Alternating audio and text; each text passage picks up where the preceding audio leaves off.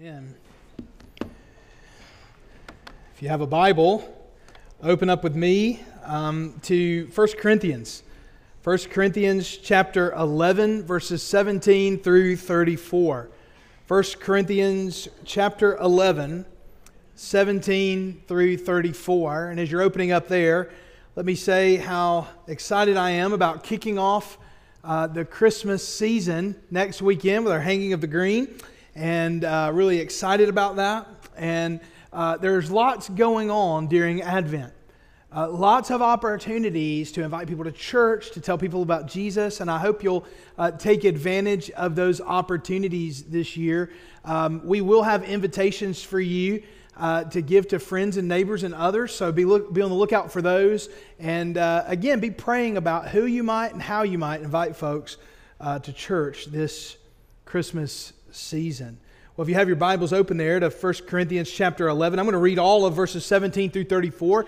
If you're able, why don't you do me a favor and stand with me out of reverence for the reading of the words of our God. Paul writes under the inspiration of the Holy Spirit in such a way that as the words on this page are being read, God Himself is speaking to us, beginning in verse seventeen.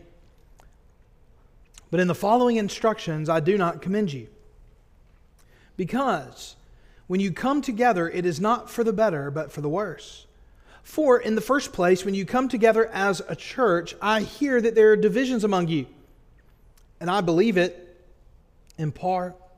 For there must be factions among you in order that those who are genuine among you may be recognized. When you come together, it is not the Lord's Supper that you eat. For in eating, each one goes ahead with his own meal. One goes hungry. Another gets drunk. What? Do you not have houses to eat and drink in? Or do you despise the church of God and humiliate those who have nothing? What shall I say to you? Shall I commend you in this? No, I will not.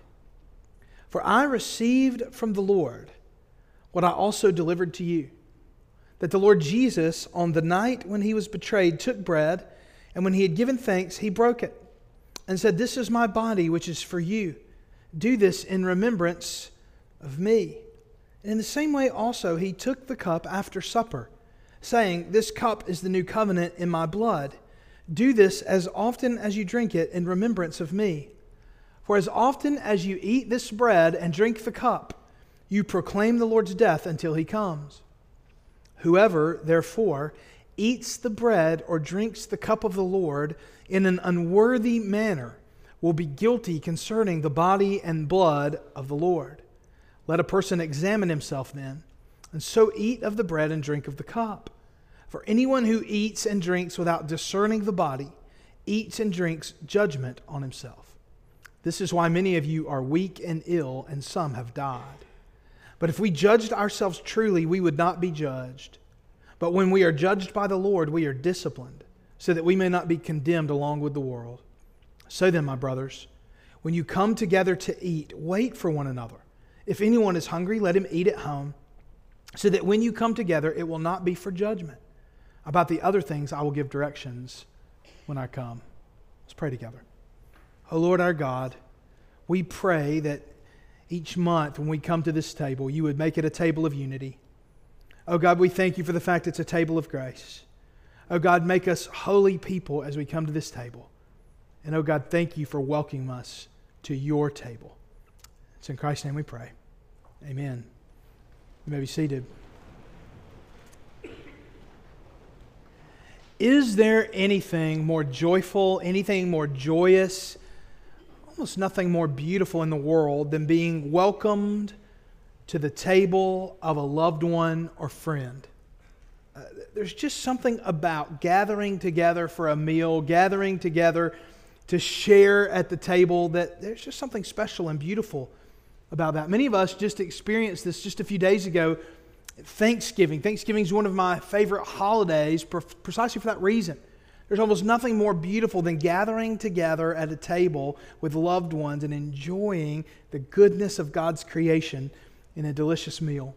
Thanksgiving can be a sweet time with family, with friends and loved ones that reminds us of how wonderful fellowship can be at the table. But for others, perhaps, Thanksgiving and the other holidays are a stinging reminder of those who aren't there. Maybe you're one of these people who decided to bring up politics at the Thanksgiving table.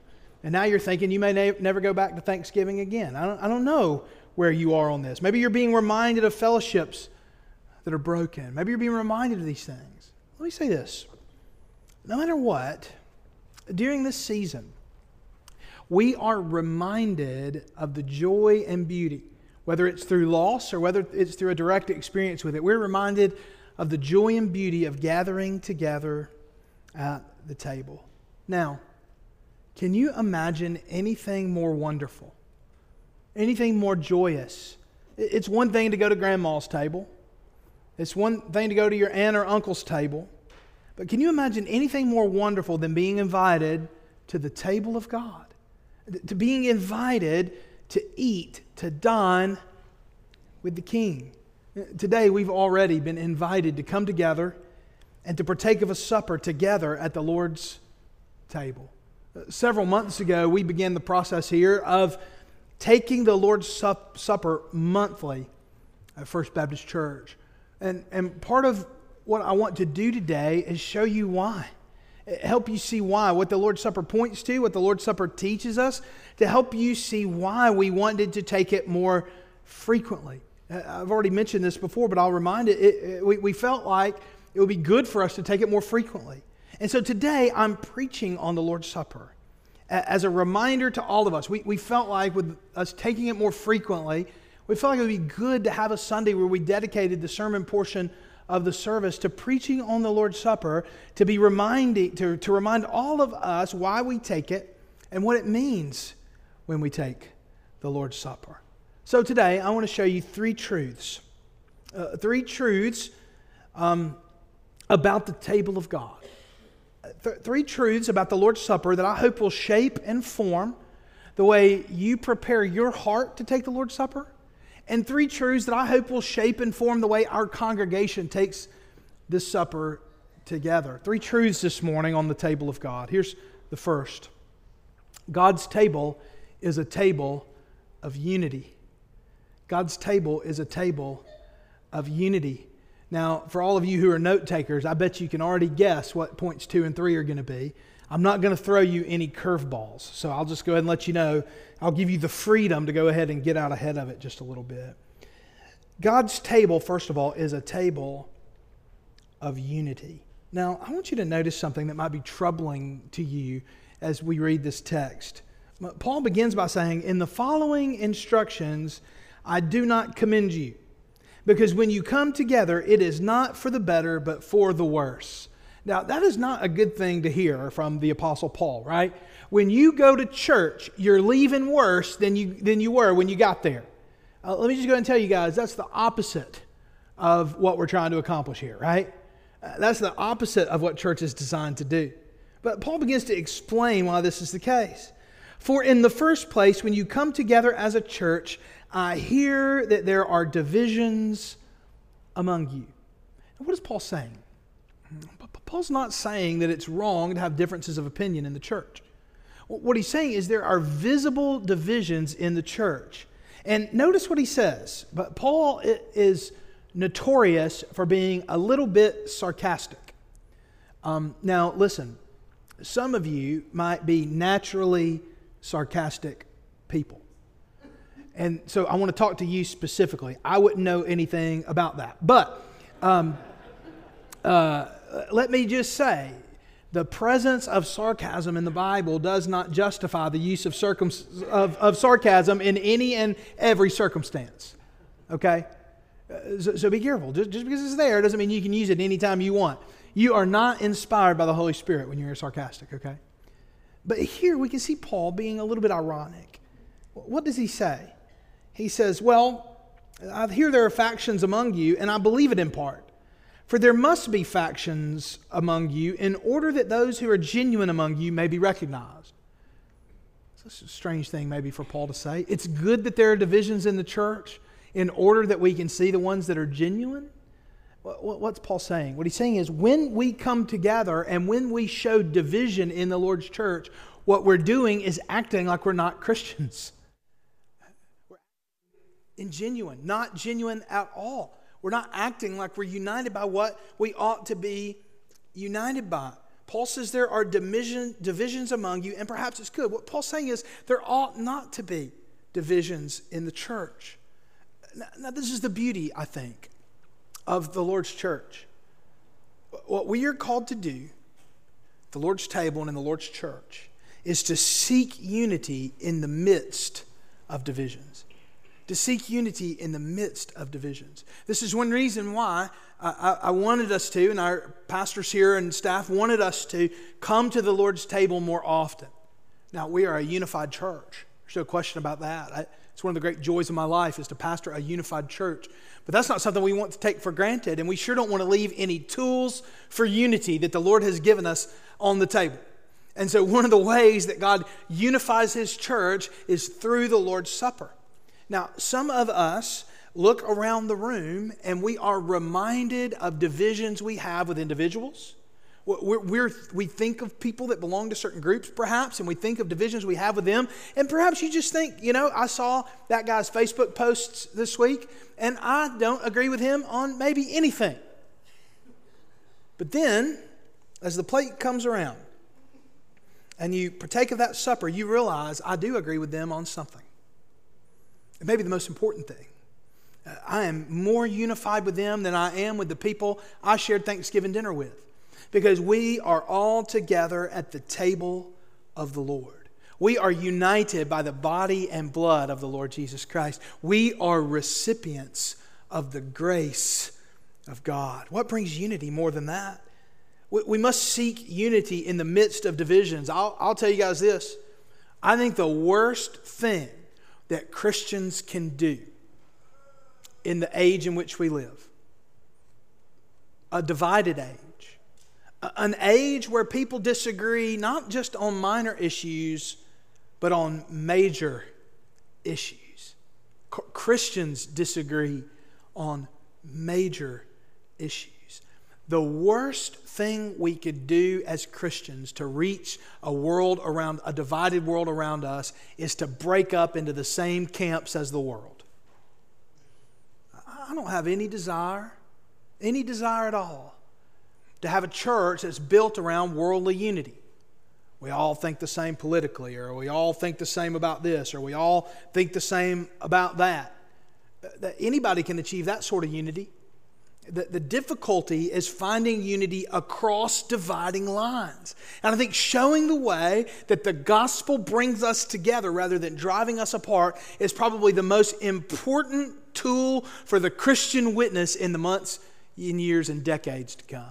There's nothing more important than people who are divided looking and wondering why we get along at church. Some folks get along everywhere but church. It ought to be the opposite, shouldn't it? Seek unity in the midst of divisions, but also we must seek unity by counting others as better than ourselves. Uh, the Lord's table reminds us of the unity we truly have, but it also reminds us to count others as better than ourselves. Notice what the problem was at Corinth. When you come together, it is not the Lord's Supper that you eat. For in eating, each one goes ahead with his own meal. One goes hungry, another gets drunk. What? Do you not have houses to eat and drink in? Or do you despise the church of God and humiliate those who have nothing? What shall I say to you? Shall I commend you in this? No, I will not. Uh, this is a situation where people are coming together being selfish. Now, it seems like the church of the Lord Jesus Christ in the early church had a fellowship meal every Sunday. And at this fellowship meal, that was when they took the Lord's Supper together.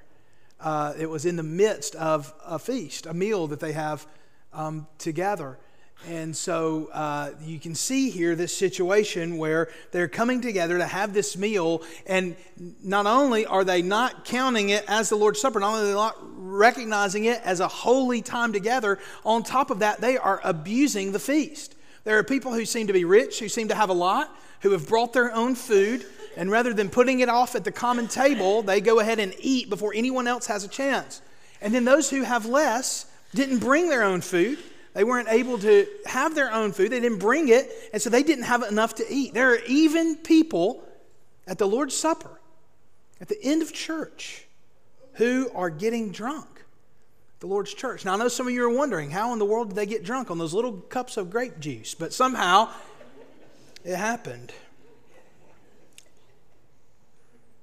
Here's the reality. People were coming there and they were being divisive.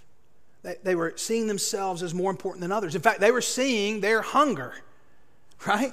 The fact they're hungry. I, I need to eat. I'm hungry and I've got enough. They're seeing that as more important than their brother or sister who doesn't have enough. And can you imagine the humiliation that someone would feel while they have nothing to eat and their brothers and sisters in Christ are engorging themselves to the point of even getting drunk? We must seek unity. This table is a reminder that we should count others as better than ourselves, because as we eat the bread, as we drink from the cup, we are reminded of our Lord Jesus Christ, who counted others as better than himself. Now, I want you to notice how perplexed Paul is by how they're acting. Why is he so frustrating? It's because the supper itself is a sign of unity. Our lives are framed, we're saying as we take the supper, our lives are framed by two advents. The first coming of the Lord Jesus Christ, when he came, when he lived, when he died, when he rose again, and by the second coming of the Lord Jesus Christ. As we partake of the bread, we are reminded that his body was broken for us. We are reminded that his blood was shed for us at the cross. But we are also looking forward to the hope of heaven, when Jesus himself will gather his church and prepare for us a feast, what the book of Revelation calls the marriage supper of the Lamb. There's nothing that could be more unifying than these truths. And Paul's saying, when you come together in disunity, you are not taking the Lord's Supper, because the Lord's Supper marks the unity of the Lord's church. God's table is a table of unity. And second of all, God's table is a table of grace. Uh, God's table is a table of grace. For I received from the Lord what I also delivered to you. I, I, I love this.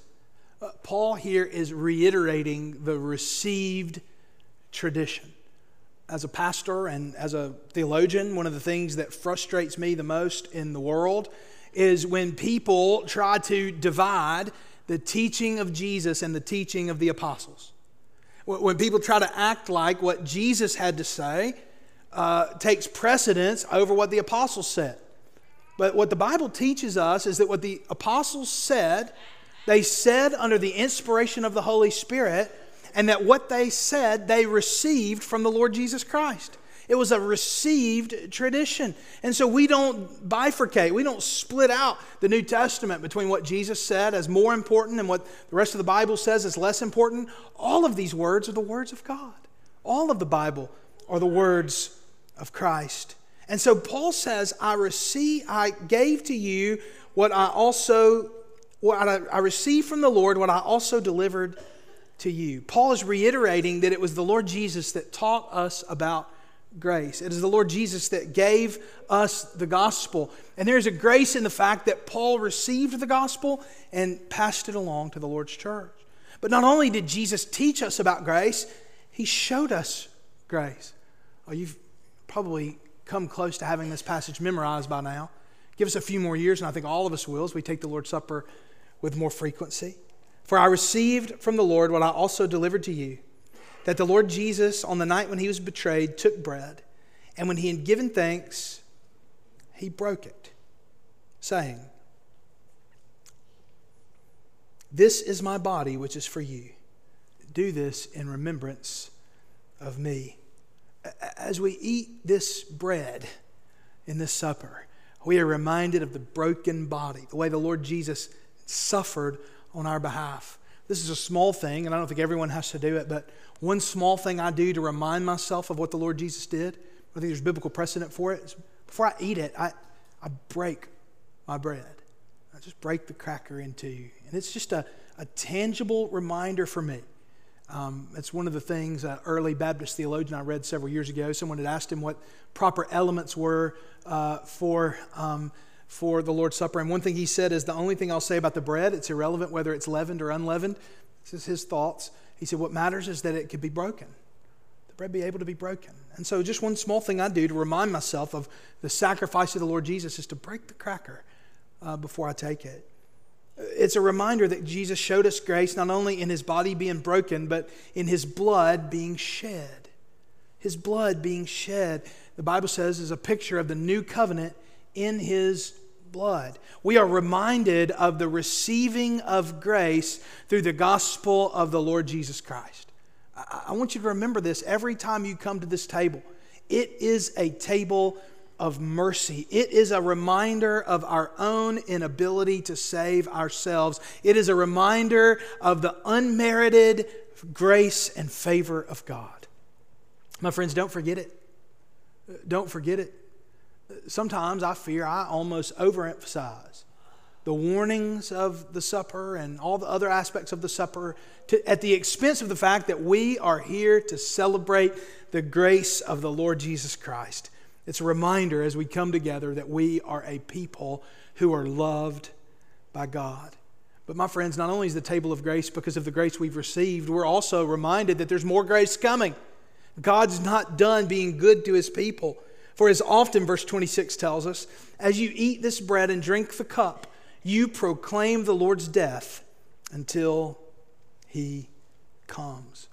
You see, the supper ought to put resolve in our hearts for today because of the hope it pictures for the future. As we come to this supper, not only are we reminded of what God has already done for us, we are reminded of what God will do for us through the Lord Jesus Christ.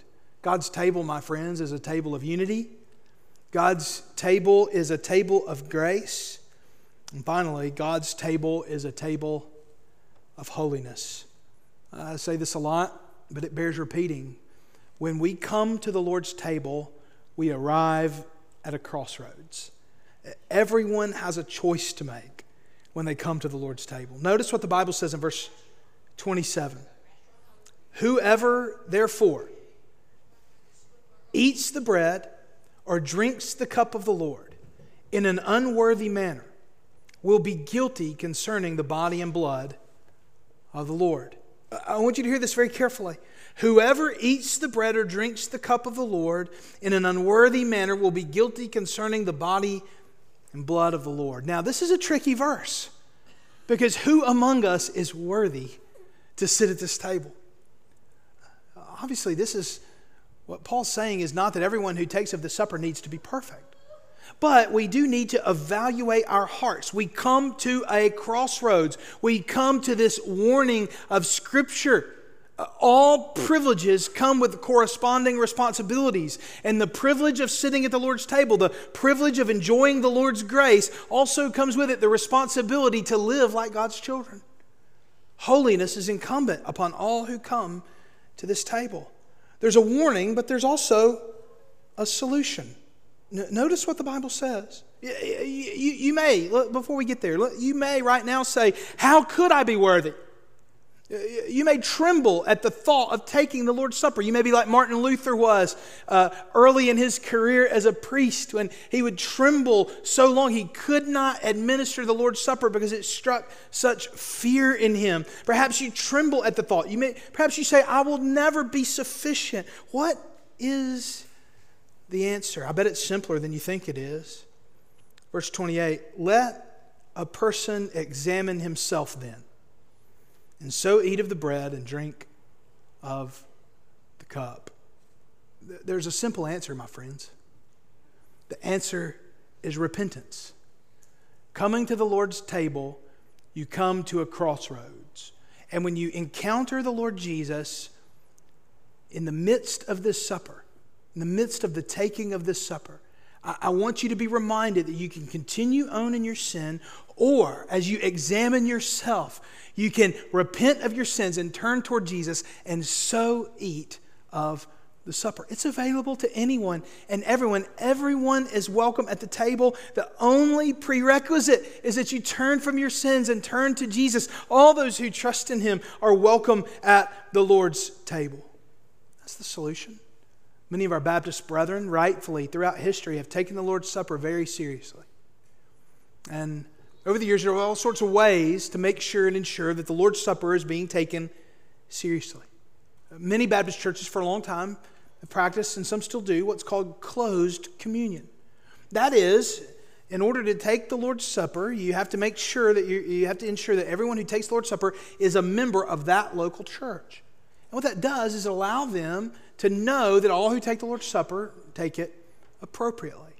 Uh, others maybe have a different view, but their pastors administer the Lord's Supper, or their deacons administer their Lord's Supper at the front of the church, and they only give the Lord's Supper to those they know uh, are, are able to take it. Churches have given tickets out to people in different ways, all sorts of ways. This is called, historically, this practice is called fencing the table at the Lord's Supper. But let me tell you why we don't do that. Let me tell you why we give the supper freely. It's not because I, I want to take the supper less seriously than our forebears did.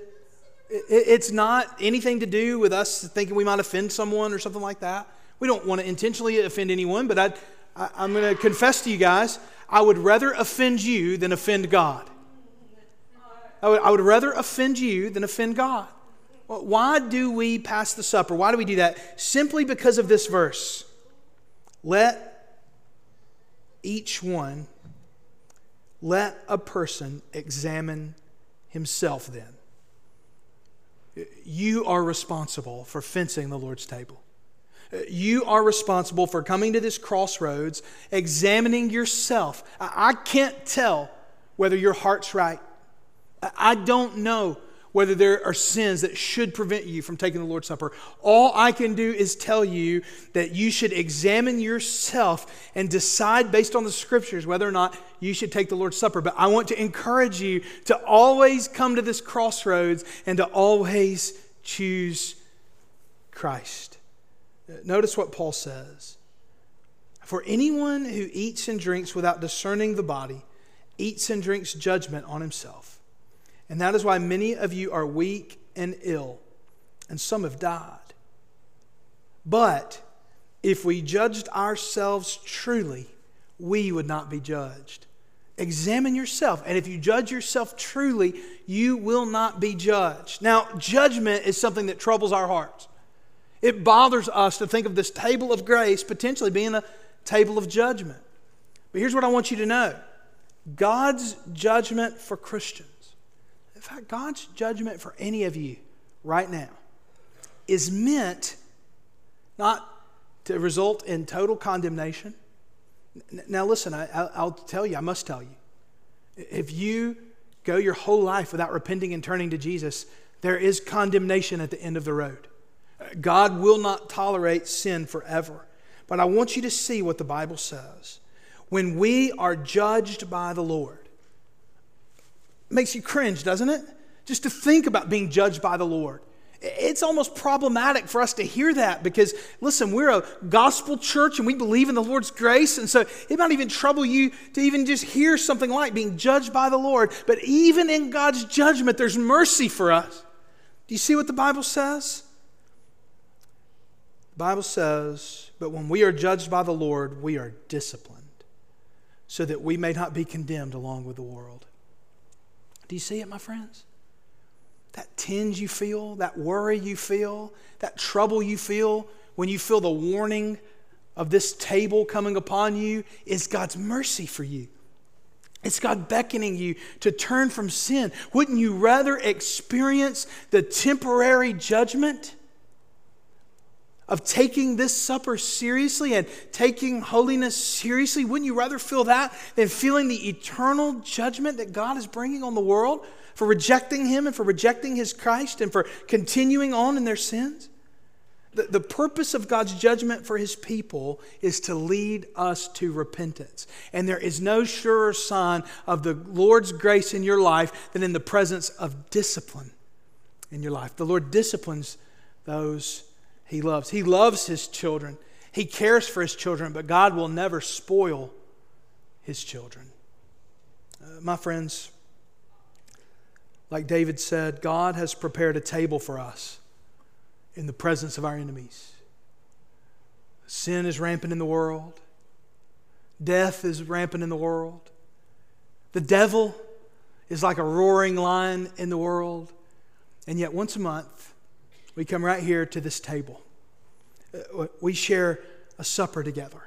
It's a testimony to the world that this is a unified church. It's a testimony to our own fleshly desires and to our own sin that's at work in our hearts and lives, that we are recipients of the Lord's grace. My friends, it's a reminder to the devil himself of the power of a holy church united under Christ's authority. Let this table be a reminder of our unity in Christ. Let this be a reminder of God's grace in Christ. Let it be a celebration of the holiness that's given to us through Christ. And let this table be a celebration of all that God has done for us through the broken body and the shed blood of our Lord Jesus Christ. Church, every week, every month, every time we come together, we proclaim the gospel. And when we come to this table, we proclaim the gospel in such a unique way. Let's continue to proclaim the Lord's death until He comes. I want to offer an invitation this morning. If you've never put your trust and faith in Jesus, perhaps this supper has been a reminder today of, of the fact that you are being called to repent of your sins and turn to God in faith through Jesus. I would love to talk to you today about what it means to trust in Jesus. I, I do believe if you turn from your sins in repentance and turn to God in faith through Jesus, you will be saved. You don't need me. You, you don't need help with that. The only help you need is Jesus. But if you want someone to talk to, if you need someone to talk to, I'll, I'll be here to talk to you and to counsel you this morning. Second of all, you may be a believer. And you may say, Pastor, I, I just need a little, a little time to pray, a little time to do business with the Lord. If you need someone to talk to, you come talk to me. I'll be standing right down here. If you want to pray in this altar, you can. If you want to grab a friend, or you can do business right where you are with the Lord. And finally, you may be looking for a church home. It'll be such a joy to me to talk to you today about what it means to be a member here at First Baptist Church. After this prayer, if you want to respond to the Lord in any of these ways, let me invite you to come. Let's pray together.